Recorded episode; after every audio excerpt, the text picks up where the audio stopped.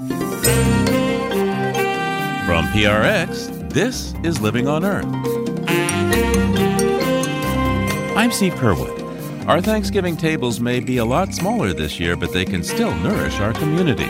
While the concept of sustainability might be very complicated, the action of it is very simple, and that is simply of being a good neighbor. When we look out for each other, we look out for the whole. And that's why I love Thanksgiving so much as a holiday is it begs us to consider our neighbors. And through food, we do that with such love and deliciousness.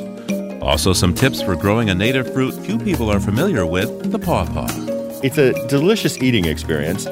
Prized by the Native Americans, of course, this was a principal food source all up and down the East Coast. Great flower, great fruit, nice habit, and great fall color. So, if you can grow one of these in your yard, I highly recommend it. That and more this week on Living on Earth. Stick around. From PRX and the Jennifer and Ted Stanley studios at the University of Massachusetts Boston, this is Living on Earth. I'm Steve Curwood. Just as President Trump's denial of the science of COVID 19 is amplifying its deadly course, his denial of the science of climate change is speeding up the world's rush into deadly climate disruption. All that will make for heavy lifting by the incoming Biden Harris administration, as it will soon try to reverse and realign climate and environmental policies to respect the truth of science. Halting or reducing the exploitation of public lands to avoid adding more global warming gases to the atmosphere is a task the simple math of climate disruption demands. A key crucible to forge policy with scientific truth is the law. And joining us now to look at some legal tools for the Biden team to renew and boost federal climate protection efforts is Pat Parenteau of Vermont Law School. Pat, welcome back to Living on Earth. Hey, Steve, good to be back. Now, on the scale of importance, how big a deal is it, this protection of public lands, when it comes to protecting the climate? You know, everything is important, and no one thing is enough.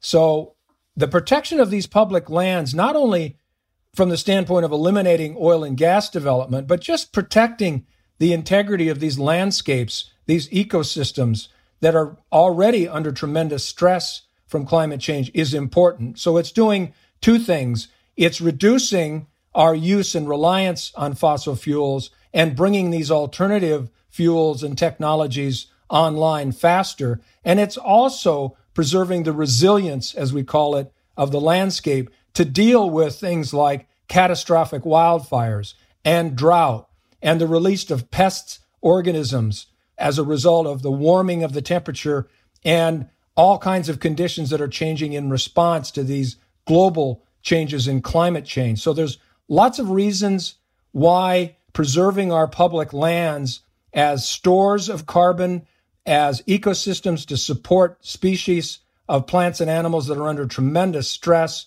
These are the things that we have to start thinking about and evaluating. One of the budget reconciliations that was passed during the Trump administration allowed essentially drilling in the Arctic National Wildlife Refuge. Sounds like Mr. Trump is maybe trying to move forward with that before he leaves office. What are the odds there? Yeah, so that's another one where the federal government and the president has the authority to reverse that decision. If leases had been issued already, that would be a different situation. My understanding is they haven't actually awarded any leases. When that happens, it gets more complicated because now people that have paid good money for the leases are going to argue you're taking a property right of ours. We purchased the right to develop these resources. You can't simply take it away. So it may be that we're really close to that situation where the equities, as we call them, will shift in favor of the oil companies. But if he hasn't actually awarded leases, they can stop that program. What now will happen with the pipelines? We have Keystone XL, we have Dakota Access, been a lot of litigation and concern about that. Biden administration has promised to stop a Keystone XL. What's likely to happen now? I think he might stop Keystone. Dakota Access is a more difficult one because it's complete and the and the oil is flowing. So that's a tougher one to completely stop. But Keystone XL, once again, he can do the reverse of what Trump did. Obama had blocked Keystone. Trump issued a permit to allow it. Biden can come in and do the same thing. This is a presidential permit to allow bringing this oil into the United States from Canada. the courts have said that's completely up to the president. So if President Biden says, no, you can't bring oil from Canada's tar sands in Alberta into the United States, that's it. You can't do it. The Keystone Pipeline also crosses a lot of federal land. And that's another authority the president has to say, I'm not going to allow rights of way across federal land for this pipeline. I think the Keystone Pipeline is one that Biden is very likely to do, to spike, to stop it. He's going to get some heat for that from the labor unions because, of course, building pipelines creates a lot of jobs, at least in the short run. So he'll have to take some political heat for that and probably promise to replace those jobs with some other job growth programs he has in mind. But if he wants to really send a powerful signal, not just to the environmental community, but really to the world, that there's a new administration in power with a firm commitment to doing something about climate change, that's the one thing that I think would do it. The Trump administration rolled back on the scale of 100 environmental rules, and we don't have time to talk about all of those today, Pat. But what are some of the things that the Biden administration could do to reverse some of those rules right away? And what are the things that might take a bit longer? Right. So Biden has the authority to reverse all the executive orders that Trump issued with a stroke of a pen. He has the authority to direct his cabinet officers to reverse policies that have been adopted by the Trump administration. That can be done very quickly. The thing that's going to take longer is reversing the rules. And of course, Trump rolled back a whole number of very critical rules, including the Clean Power Plan, the fuel economy rules, the methane gas regulations, and right on down the line, as you said, over 100 of these rules and policies. For rules, Biden is going to have to go through the same steps that Trump did to create the rules. So he's got to go back through the rulemaking process.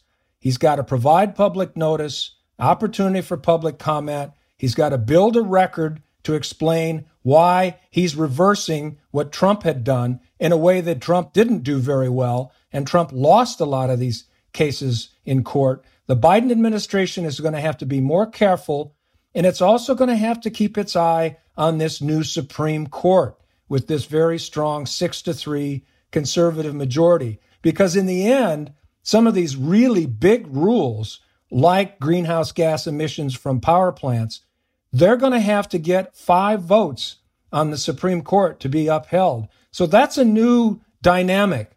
And Trump didn't face that. But Biden will definitely have to take account of the fact that he may not have the support of the federal courts, which have been packed with Trump appointees. That's a new challenge for this administration. I think it's one they can handle, but they're going to have to do so very carefully. How important is the clock here? Some might say that the Clean Power Plan rulemaking took too much time and was too close to the end to the Obama administration to avoid getting tangled up in the courts. In other words, if Mr. Biden wants to make these changes, how soon does he have to jump on them? You know what? I think they're jumping on it right now. I know many of the people on the Biden transition team for EPA, including people like Joe Goffman, who was one of the authors of the Clean Power Plan, and many more. So I think Biden's team, day one, will already be poised to start the work that's needed to reverse the Trump administration's legacy, if you will. So I think we're going to see a fairly brisk approach from the Biden administration with really competent people carrying out these jobs. And I think they're going to have a much better track record in court going forward. Pat Parenteau is a law professor at the Vermont Law School. Thanks so much for taking the time with us today, Pat. Uh, it's a pleasure to be with you, Steve.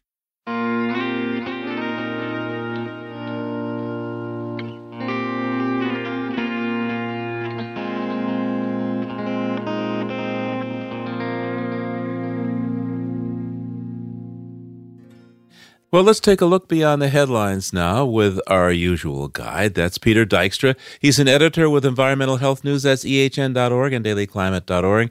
He's on the line now from Atlanta, Georgia. Hey there, Peter. How you doing? What's going on? Well, hi, Steve. We've heard a lot justifiably about the tragedies of COVID 19. Quarter of a million human beings killed in this country by the pandemic, with warnings that the worst could be yet to come Here's one more little thing that you probably haven't heard COVID could be a risk if transferred from human beings to marine mammals. Huh. So, how would that happen? It would happen through uh, sewage, untreated sewage, which um, is still the rule in so many parts of the world. It could contain the virus. It can live up to 25 days and uh, offer some pathways to be transferred in the water to animals like beluga whales, uh, sea otters, other whale species, dolphin species, seals, and more. And of course, the marine mammals are in so much trouble already. Um, what else do you have this week? There's a common herbicide, actually, the second most common used in this country. Atrazine is used on all sorts of things from golf courses to Christmas tree farms to dozens and dozens of different crops, notably corn, a local produce like tomatoes. And we are told by the EPA, which just renewed atrazine to be used for another 15 years, that in spite of that fact, atrazine could cause harm to as many as a thousand already threatened and endangered plant and animal species. Well, I'm scratching my head on this one, Peter, because atrazine's been linked to everything from breast cancer, prostate cancer, birth defects, neurological problems in, in people and such. It's pretty bad for humans, and yet it's been approved for another 15 years, huh? Welcome to the Donald Trump era EPA, where industrial interests come ahead of environmental protection, even in the Environmental Protection Agency. Of course, atrazine is horrible for wildlife as well. There's uh, some evidence that atrazine has been responsible for chemically castrating some frog species. There are so many other species that could be at risk, not just from direct application of atrazine to food, but spray drift from atrazine uh, sites to places nearby and of course water pollution. Atrazine is a major factor in pollution of the entire Mississippi River system. There are so many different ways that this ubiquitous chemical is potentially harming our lives and the environment around us. Okay, Peter, I'm ready for some better news. Maybe if we look back in history, we'll find something to cheer us up. How about a birthday party that's near and dear to my heart? My old boss, Ted Turner, turns 82 years old. He was born in Cincinnati, Ohio, not in the South, on November 19th, 1938. Ted, of course, founded CNN and is responsible for so many things in which he was way ahead of his time. And what? He's not only the father of CNN, but also Captain Planet. He would come to the Society of Environmental Journalists meeting. I like that. He took all sorts of journalism very seriously, but he gave a big boost to covering the environment. Ted was a man way ahead of his time on uh, climate change, on habitat, on endangered species, and on all manner of environmental issues. So let's have the Ted Turner party, huh? Absolutely. Thanks. Peter Dykstra is an editor with Environmental Health News at ehn.org and dailyclimate.org. We'll talk to you again real soon. All right, Steve. Thanks a lot. Talk to you soon. Happy birthday, Ted. And happy Thanksgiving to everybody. And there's more in these stories on the Living on Earth website, which is loe.org.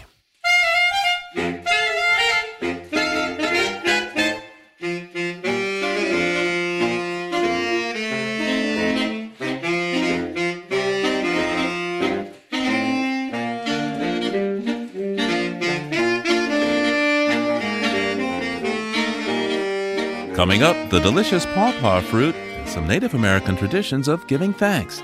That's just ahead on Living on Earth. If you like what you hear on Living on Earth, please join us with a gift of $5 or more. Just go to loe.org and click on Donate at the top of the page. And thank you.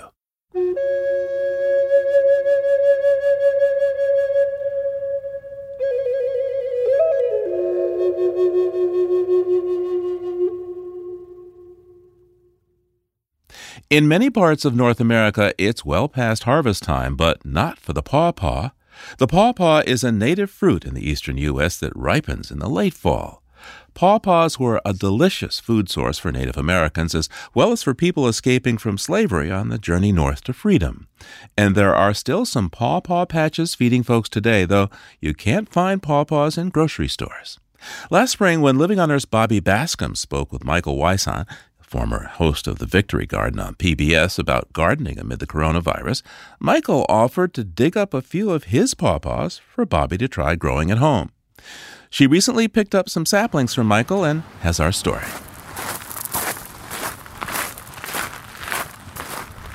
And here are your pawpaws, which we'll pull out in just a minute. Thank you so much. My pleasure. As you can see how the how much smaller the leaves are uh, compared to what we're going to be looking at. Um, that reduction is typical of plants that don't like to be transplanted. So by next year, they should have leaves of regular size. And what's regular size? Well, come on down, I'll show you. All right. Welcome to my pawpaw grove. So in front of us is the tree. It's probably now about 30 feet tall and 15 feet wide. These are big, long, lanceate leaves, which simply mean uh, shaped like a, a sword, long sword-shaped leaves, about seven, eight inches long, three inches wide. And then as you go up, you see that they're starting to change color and that they're a brilliant, brilliant yellow, which is one of the great uh, fall features of this tree. And there, hanging right in front of us, are the pawpaws. So, is that what you expected? I've seen pictures, so I wasn't a complete novice. I've never had one. I've never seen one in the flesh, so to speak. But um, no, I thought that they would be maybe bigger or greener or Well- something. It looks something like a green potato, wouldn't you say? Yeah, it's a green potato. They're, this one's sort of stuck together like a snowman or something. Well, yeah, exactly. They come they come sometimes combined. Either they're big long sort of cylinders or they're they're various sort of sets of circles, and sometimes they're just a single set of circles. So the fruit is very variable. Um, another reason why they're not in commercial production, um, because they're very variable. So it would be very hard to ship them. They're also um, here. You can feel one. They're also quite soft. Yeah, it's like a ripe avocado. That Exactly. That's how you know they're ripe. Um, you take them when they when you push them in and they dent slightly with your thumb, just like an avocado. Then they're ready to go. Um, if they fall off the tree, they have a tendency to get bruised, and uh, again, that's why they're not really potentially shippable. they're pretty small too. I mean, this one, I don't know, a quarter of a pound or something. Oh yeah, um, certainly less than a pound, about four inches long, three inches long, something like that. See, but what's interesting about this is that these trees very unusually form thickets, and these roots come from underground. So this, for instance, this four, five, six foot tree here, right next to it, is a is from an underground growth, and they're all tied via underground runners. And so when you try to go dig one up, you sever the runner, which means the plant is really unhappy. So this again makes for very poor commercial production, which is why you don't see these in local nurseries. Now, do they only reproduce by sending out runners, or can you also take a seed and grow it and get a pawpaw? Or is it going to be more like an apple where you don't know what you're going to get? Oh, you're going to see the seeds in a minute. Um, you can definitely plant the seeds. And presumably that's how this was grown. And that would actually be an easier way to propagate than these cuttings because then, of course, it would form the root within the pot and it would just be integral, you know, as opposed to being split up like this. The flowers are really interesting too. They're beautiful, long purple, about inch and a half flowers of a, a dark sort of vermilion purple color. And interestingly, they have very little smell or a very unpleasant smell, depending on your nose. And they're- propagated by flies and not by bees. They bloom very early before the bees are active. And so there's a whole group of these plants that are propagated by flies and other alternative pollinators. And um, the pawpaw is one of them. Now, my understanding of pawpaws, I was under the impression that they grow really well in the South, like the Mid Atlantic region, and New England was sort of pushing the envelope for pawpaws. But yours looks pretty good here. Um, are they growing better in this region now, or is this typically where you would expect to find them? We are at the northern edge of the range. Um, so, how much further north they will go, I don't know. You're right, they're very well known down in the middle Atlantic and southeastern United States. However, with the climate change issue, things are moving north. So, they already have predicted that this zone, where we are now, 6B, will be closer to 7B within 30 years. Well, I'm in uh, zone five. The nice thing about a pawpaw, at least these pawpaws, is that they're free, right? so take them home, plant it. If it dies, try the seeds. If it doesn't work, you know, you're welcome back here anytime to eat the pawpaws. I'll turn up on your doorstep. Here I am. no problem, anytime. Oh, thank you. Well, can we try them? Yeah, absolutely. Awesome.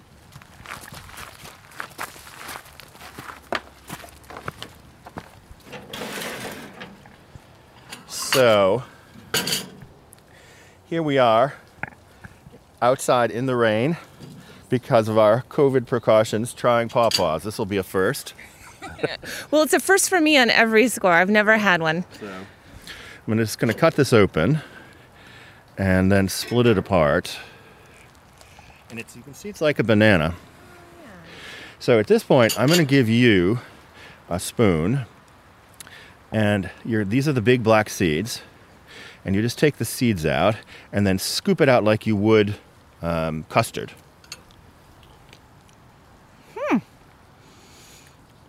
It's so good. Not what I expected. Everybody says banana and mango, and it's got like the texture of banana, maybe, but I think it's more like vanilla custard. Yeah. Yeah. I gotta try another one. Yeah. Mmm, my kids are gonna love this. It's a delicious eating experience, prized by the Native Americans. Of course, this was a principal food source all up and down the East Coast.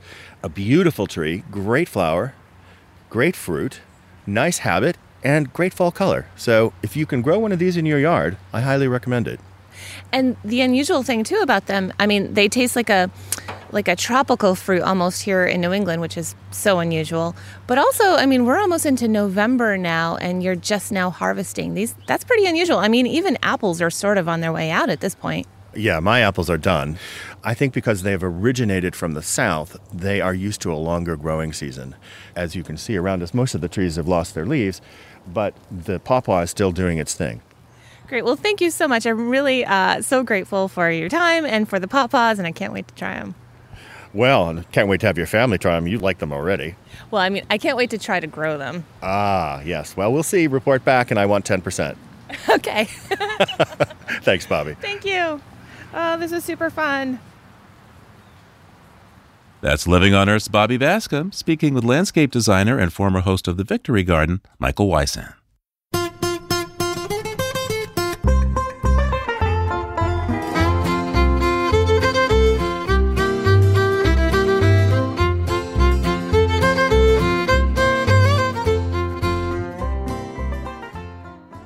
Thanksgiving is one holiday that most Americans feel free to celebrate. No matter what religious or cultural background we come from, many of us, in a normal year at least, will gather with friends and family on the fourth Thursday of November to feast on the foods of the harvest season. This year, of course, is different, but the spirit of gratitude is still alive during the pandemic.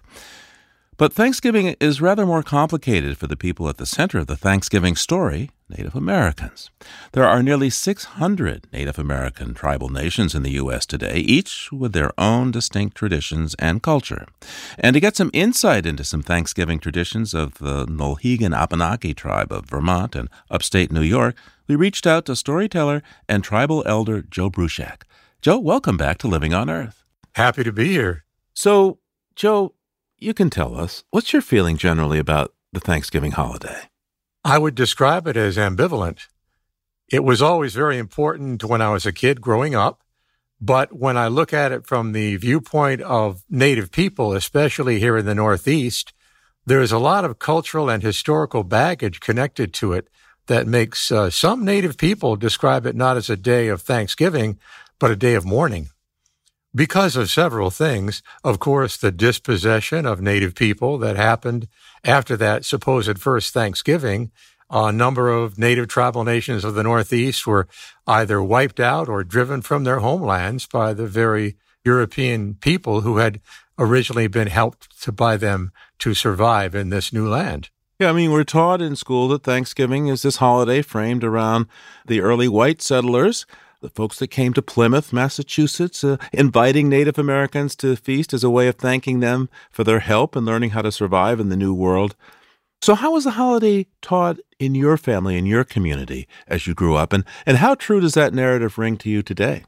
Well, I think the complexity of it is, is varied. For example, the idea of Thanksgiving as a national holiday was first proposed, or I should say proclaimed, by Abraham Lincoln after the Battle of Gettysburg to celebrate a great victory for the Union. Further, in New England, they say the first Thanksgiving that was declared for the Massachusetts colony by John Winthrop, the governor, was after the destruction and the driving out of the Pequot Nation. So you can see how there'd be some complexity there. Indeed. And of course, it's this time of year that school kids have been learning about Thanksgiving and they've maybe made even pilgrim hats and feather headdresses. How do you feel about this way of teaching uh, that part of American history? Well, ironically, uh, the pilgrim hats they make are not the hats that the pilgrims wore. Okay. And, and the headdresses they put on are little circles of paper with uh, feathers sticking up. A lot of Native people feel that's really not respectful of the way that we dress, that it becomes a, a kind of parody because, as you know, so-called ethnic minorities, another term I don't particularly like, find themselves often parodied or stereotyped in majority culture. This is an example of, I think, a kind of stereotyping that I'd rather not see. So there are a lot of things about the holiday that seem to have changed over the years, but uh, the foods that generally get set out on the table have remained the same. Of course, there were wild turkeys back then, corn was grown, squash. To what degree are these types of foods still a part of some Native American cultures?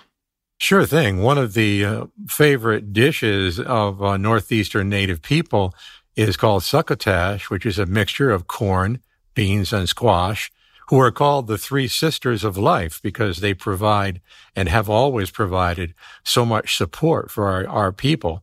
And of course, corn and beans and squash are three of the gifts of native people to the world, whereas Europeans tended to deal in taming animals and making cows and pigs and horses, none of which were here, part of their life.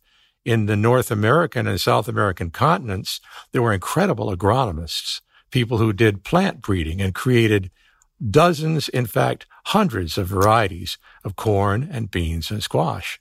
By the way, back in those days in the Plymouth area at the coast, what we now call Cape Cod Bay, I imagine there were plenty of lobsters. How did that feed into the the menu, the cuisine of Native Americans and the settlers at that time, do you think? Without a doubt, seafood was very important. Fish, crustaceans such as the lobster, and other creatures from the sea were a very integral part of the diet. In fact, there's some question whether or not there actually was turkey at that first Thanksgiving, but there, there certainly was seafood. There certainly were those vegetables I've mentioned. And I'm sure they also brought in deer because venison was a staple for the people at the time. Hey, um, tell me about your own family and friends. How do you celebrate Thanksgiving, if at all? Actually, we do. We see it as an opportunity to bring people together, to share food. And I should point out that within our traditions here in the Northeast, one of the most important things we start with is giving thanks. It's not the idea of Thanksgiving, but the way it's been framed within American culture that is difficult for Native people. And these Thanksgiving celebrations took place not just at the harvest time in November, but when the maple trees first gave their sap to make maple syrup, when various other plants and harvesting of various types was able to be part of the culture. So that idea of harvesting and sharing and giving thanks is very deeply ingrained in our traditions. And it's certainly very much a part of my family. Every meal we eat, we always begin with a Thanksgiving prayer. And what is that prayer? We give thanks to the Creator, for the bounty that we've been given. We give thanks to our families for their health and their good well-being. We give thanks to each other and to the land that sustains us. And in fact, if you look among our friends slightly to the west, the Haudenosaunee, the Iroquois nations, they say that the Thanksgiving address, a very formal enumeration of all the gifts of life from the earth to the plants, the animals, the winds, the waters, the sun, the moon, the stars, the creator. All of these things must be thanked formally before any important occasion can begin. Talking to you, Joe, I realized I should be giving thanks for maple syrup and maple candy. I, for whatever reason, it escaped me that there's a strong Native American connection to this. Mm-hmm. And I was told many years ago by Dewasentah Alice Papineau, the head clan mother, the Onondaga um, eel clan, that when we get that first maple sap, it is a medicine given us by the Creator. That if we drink that sap straight from the tree, our bodies are going to be healed from the wounds and the troubles of winter, which I think is a beautiful way to look at it. And then traditionally, to what extent uh, do you folks uh, start to boil it down and make it into syrup? And then, of course, the candy it can become.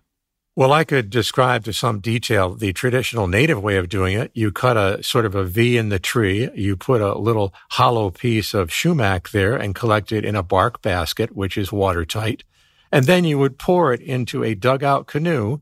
And by heating stones separately and dropping those red hot stones into the canoe full of sap, you'd boil it down oh. and result in maple syrup, which then, if it was cooked further over a pot, you could turn into candy. In fact, one of the special treats of the wintertime would be to take very hot maple syrup and pour it on the snow, which makes a, immediately a little kind of candy that you can eat, kind of like a snow cone.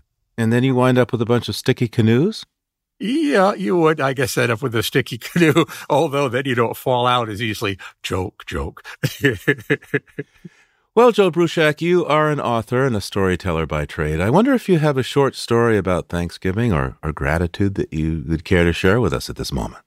I think what I'd like to share, in fact, I know what I'd like to share, is something by Tom Porter, who is an elder of the Mohawk Nation, a truly wise person. Tom said that when the world was first created, our Creator told human beings there is one thing you must do before all others. It is a simple thing give thanks.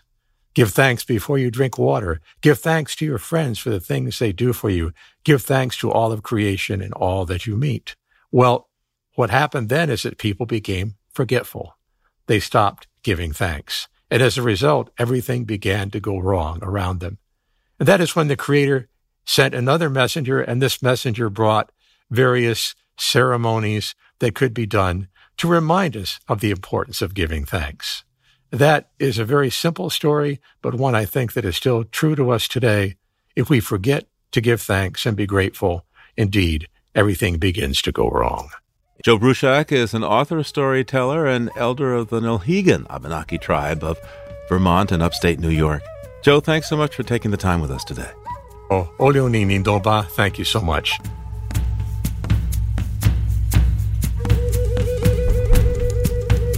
Coming up with a most unusual stuffing for your Thanksgiving table, made with oysters.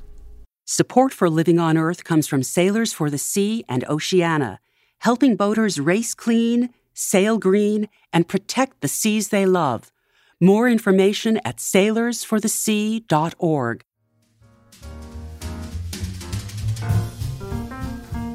Join the Living on Earth Book Club we're hosting a free virtual panel featuring some of the voices behind the new anthology, All We Can Save Truth, Courage, and Solutions for the Climate Crisis.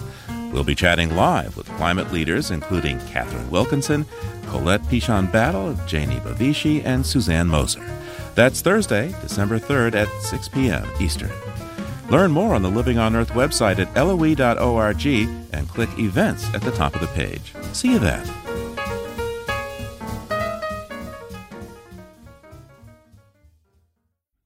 In the 19th century, oysters were a popular food item in the U.S., especially with the advent of commercial food canning. And by 1900, Americans were gobbling down some 160 million pounds of oysters a year. But overconsumption, sanitation concerns about raw oysters, and the huge expansion of the beef and pork business that the railroads made possible led to the oyster's decline. Farmed correctly, oysters can be sustainable and their reefs protect coastal areas. So, in recent years, the popularity of local foods has spawned new oyster farmers, farmers that were hit hard this year with a drop in demand during the COVID crisis. Not everybody loves them, of course, but oysters can be eaten in many ways beyond the half shell. And celebrity chef Barton Seaver joins us now from his kitchen near the harbor of South Freeport, Maine, to show how oysters can even lend flavor to Thanksgiving stuffing. Barton, welcome back to Living on Earth. It's so nice to be back with you, friend. So tell me, why have the oyster farmers and fishermen been hit so hard by COVID 19? Oysters are well, they're so important to the restaurant industry, and that's where so many of us go to get them. By some anecdotal accounts, in March, April, May, large oyster dealers around the country I've talked to lost 98% of their business who were selling into restaurants. Some of that has come back. Massachusetts has some hard data around about 60 to 70% of their oysters landed. That business was lost. So restaurants were the conduit. They were the marketplace for oyster farmers and for wild uh, to sell their product. Yeah, where I live in southern New Hampshire is near the Great Bay, which among the rivers coming into it is one called the Oyster River. And I noticed that there were folks who actually had set up stands along the side of the road to sell oysters individually to people. Yeah. Well, eh, that's been one of the great success stories. And that's sort of the inherent nature of oyster farming is that these are small businessmen and women who are running a farm and they are entrepreneurs and they were able to pivot quite quickly. And as in COVID, we turned our attentions anew to local food systems. Oysters are a prominent part of that for those of us on the coast. There is no food that is of place as much as our oysters, clams, mussels. And so that, that connectivity is there in the taste of place. And it was really heartening to see those small farmers finding those pathways and for consumers to, to desire them and support them.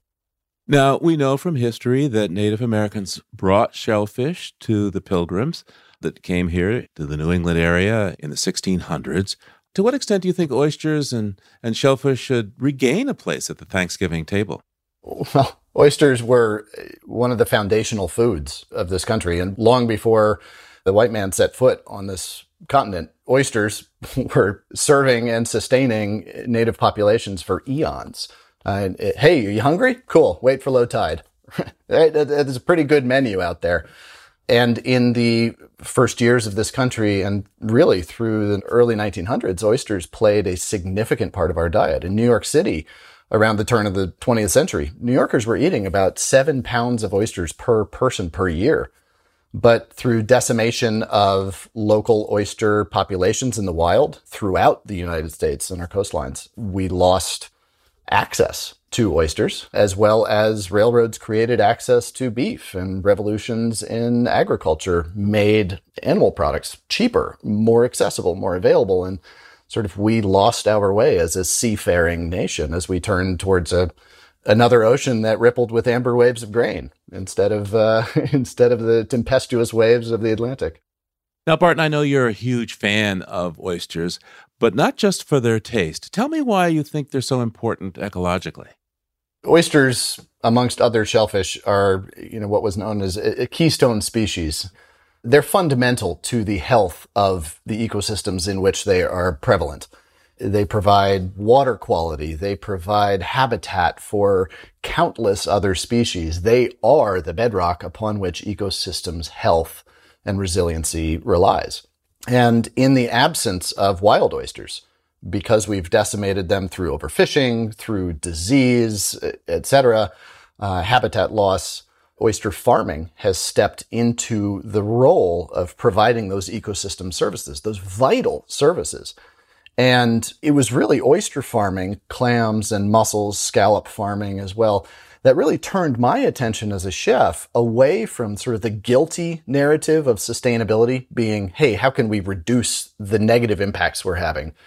To thinking about oysters as regenerative, as our opportunity to improve ecosystems through our diet to the point where oysters, clams, mussels are, are the only foods that I recommend outright overconsumption of. Because every oyster you eat encourages an oyster farmer, a small businessman or woman, to plant many more to augment and expand upon those ecosystem services provided by them. And uh, in that way, I think it's our patriotic duty to eat as many farm raised shellfish as we can. In fact, you know, as the storms pick up with climate disruption, oyster reefs are a great way to slow down uh, the storm surge, huh? Absolutely. We've seen this with Katrina. We saw this with Superstorm Sandy, that these vulnerable civic centers are made more vulnerable by the lack of those natural oyster reefs that naturally stopped those storm surges. And there's some really fascinating work going on around rebuilding reefs through commerce, which hey, I mean, environmentalism and social good on the half shell with a splash of Texas Pete and a six pack of beer over there chilling. Woo! I mean, hey, you know, that's the kind of story that we need. And that's the kind of civic participation that is not a hard sell. No, no, indeed. Already my mouth is watering. Hey, there's a project going on that the Nature Conservancy is a big part of. They're going out and they're buying up uh, oysters that are otherwise going unsold to the restaurants during this pandemic to help farmers who need to have a source of, of, of cash. And they're using those oysters to restore more shellfish reefs. Why is it important to have oysters in local communities? What is it about oyster farming that is so sustainable for localities? Well, we are an agrarian nation. We really get the patterned rows of corn leading the eye off in undulating hills towards autumn splendor, setting sun, the the white farmhouse picket fence, red barn color fading. I mean, hot damn, you know, this is America, the very thread by which our fabric is woven. But uh, we look out upon the water and sort of gaze wistfully at the wine dark sea and, and think as though a fishery or a fish farm happens somewhere other somewhere else. And I think it's so important that when we think about aquaculture, when we think about fisheries, yeah, we stand on that dock, but we, we turn around and we look at the quality of public education and the, the modest home standing proudly on the hillside leading to the sea. We, we look at the opportunity for a daughter to follow in five generations of bootsteps, to take helm of that boat and live and thrive in her community. And that is what oyster farming represents. In that truly American story, we see ourselves reflected and we see our own values delivered to us on the half shell. Right here in my village, there's a young woman named Emily, Emily's Oysters.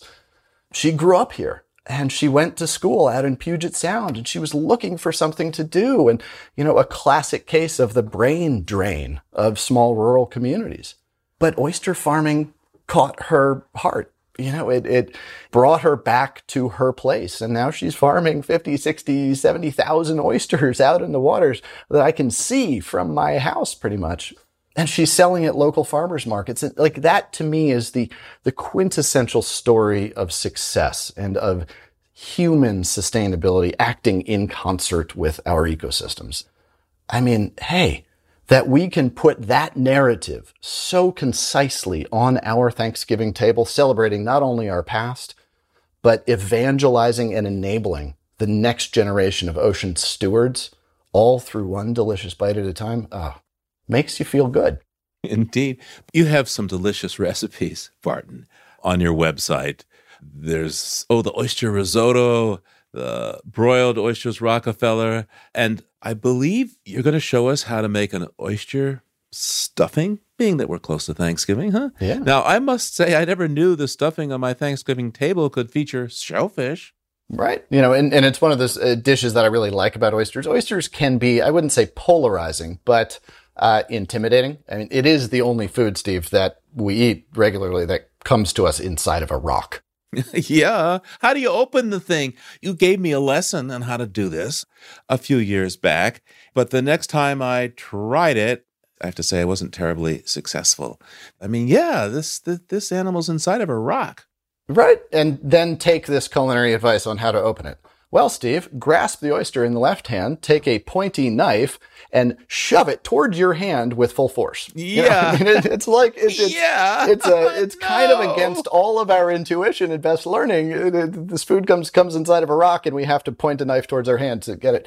However, it becomes this meditative skill, and and yes, it takes practice, it takes time, but it is also this very sort of zen thing. And I've, I've shucked probably over a hundred thousand oysters in my life. You know, I'm, I'm well over Malcolm Gladwell's, uh, you know, threshold there for expertise. But there's something so beautiful about that connectivity. When we do open it, protect yourself either with a glove or with towels, etc. And when you pop that open, you are seeing there in front of you this this still living creature that offers us this very visceral sensory opportunity to experience the unseemly circus of life aquatic that is the microscopic ocean from which it eats. I mean, it's just this wow. Hey, yeah, it's it's worth the effort, you know, ultimately. But the Thanksgiving stuffing is something that I love because it doesn't require us to sort of put forth this pristine oyster. I mean, hey, your oysters are going to get cooked down with butter and celery, sage, onion, chunks of brioche or, uh, you know, whole wheat bread all simmered down together in a chicken broth or water and seasoned with the liquor of the oyster, that salt fragrant glory coming through. Shove that under your turkey, roast it off. The bottom of it gets a little bit crisp. The oysters add that, that really just floral aroma to the turkey. It's, I mean, Hey, do I have your attention yet? Uh, like, you mean, am I hungry? Um, yeah. am I am I bumming that this is one of these COVID uh, type of interviews where we're in different places and talking to each other electronically because I can't be in your kitchen and consume this? Yeah. Still, I can almost smell it, as a matter of fact, even as you describe it. We're going to post on the Living on Earth website, that's loe.org, uh, some video of Barton preparing his, his oyster stuffing. So now is the moment, uh, Barton, where we uh, we'd love to see you do that. All right. Well, it's not complicated. You start off with butter because, well, because butter. Stuffing is really one of the easiest things, and what I what I love so much about it is that scent of sage, which is so autumnal and just sort of celebratory in its in its nature and flavor and aroma to me, and uh, so I always look forward to the foods and the dishes that uh, incorporate that, and and none I think more viscerally to the American experience than stuffing very simple recipe of just sauteing your base aromatics. I've got couple stalks of celery, uh, an onion that I've diced up, uh, sauteing that in butter, and I'm just going to keep that on until it wilts, which will be a few minutes here. And then I've got some of Emily's oysters who who stopped by this morning at the house on her way to the market up in Bath where you can find her. But I've got the the liquor and the oysters perfectly shucked in there, all that flavor, that salt fragrant glory of the of the liquor. Let's see what else I got. Some brioche breadcrumbs that I just cut into pieces, toasted them off in the toaster oven until they were nice and crunchy. So, mm-hmm. and here you go. Here come the sounds of the season. You've got uh, the butter starting to waft up into the room. I mean, this is uh, this is at least what I live for. So not too hot there, just sort of lightly sautéing it, huh? Yeah, you don't want to add color to it necessarily. You don't want to change the flavor of the onion, the celery, just so much as, as wilt it, integrate it into the dish. So, as I was talking about the sage, as it begins to simmer in that butter, woo, mm. I guarantee my wife is going to walk down in T minus three minutes here at least and uh, wonder what's going on. also, one of the great joys is that this year we've got a four year old son who is just our best friend, and he's really starting to get engaged and, and interested in cooking. And this will be the first Thanksgiving that he can um, help, quote unquote. So I, I'm looking forward to that. And you know, the process of teaching children about food systems is so wonderful, and that we get to walk down to the harbor and buy lobsters and mussels, clams, oysters from the men and women that are are farming them or harvesting them is uh, it's just a wonderful thing for him to to see, and it builds in that innate thankfulness, gratitude for the products ultimately that sustain us, and uh, you know, it's hard to explain to a four year old what sustainability is as a concept other than to say, hey, kid, this will be here for you when you want to do this with your kid, too. So, oyster liqueur, couple of oysters, Ooh. one for me. Mm.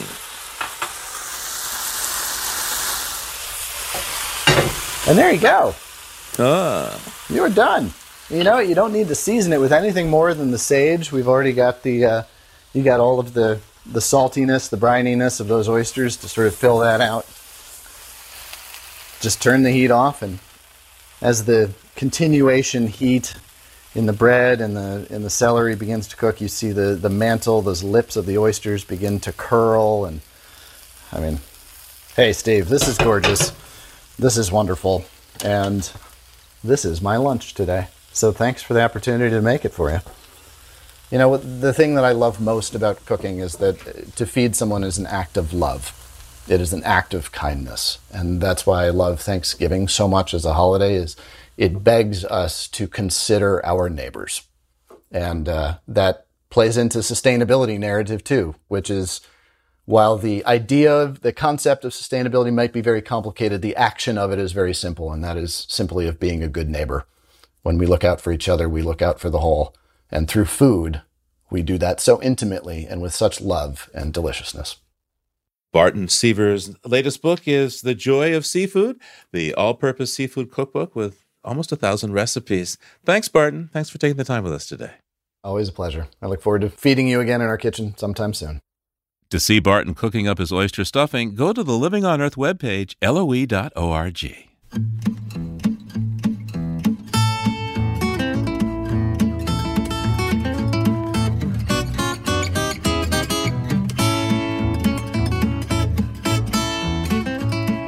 Living on Earth is produced by the World Media Foundation. Our crew includes Naomi Arenberg, Bobby Bascomb, Paloma Beltran, Jenni Doering, Jay Feinstein, Leah Jablow, Mark Seth Lender, Don Lyman, Isaac Merson, Aaron Mock, Aynsley O'Neill, Jake Rego, Casey Truce, and Yolanda Omari. Tom Tiger engineered our show. Alison Lirish-Dean composed our themes.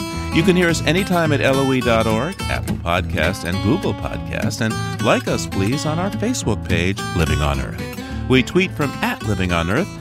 Find us on Instagram at Living on Earth Radio. We pause to offer our condolences to intern Leah Jablow and her family and reflect on the life of Cyril Jablow, her grandfather, and one of the quarter million Americans who so far have lost their lives to the COVID 19 pandemic. I'm Steve Curwood. Thanks for listening. Funding for Living on Earth comes from you, our listeners, and from the University of Massachusetts Boston, in association with its School for the Environment, developing the next generation of environmental leaders, and from the Grantham Foundation for the Protection of the Environment, supporting strategic communications and collaboration in solving the world's most pressing environmental problems.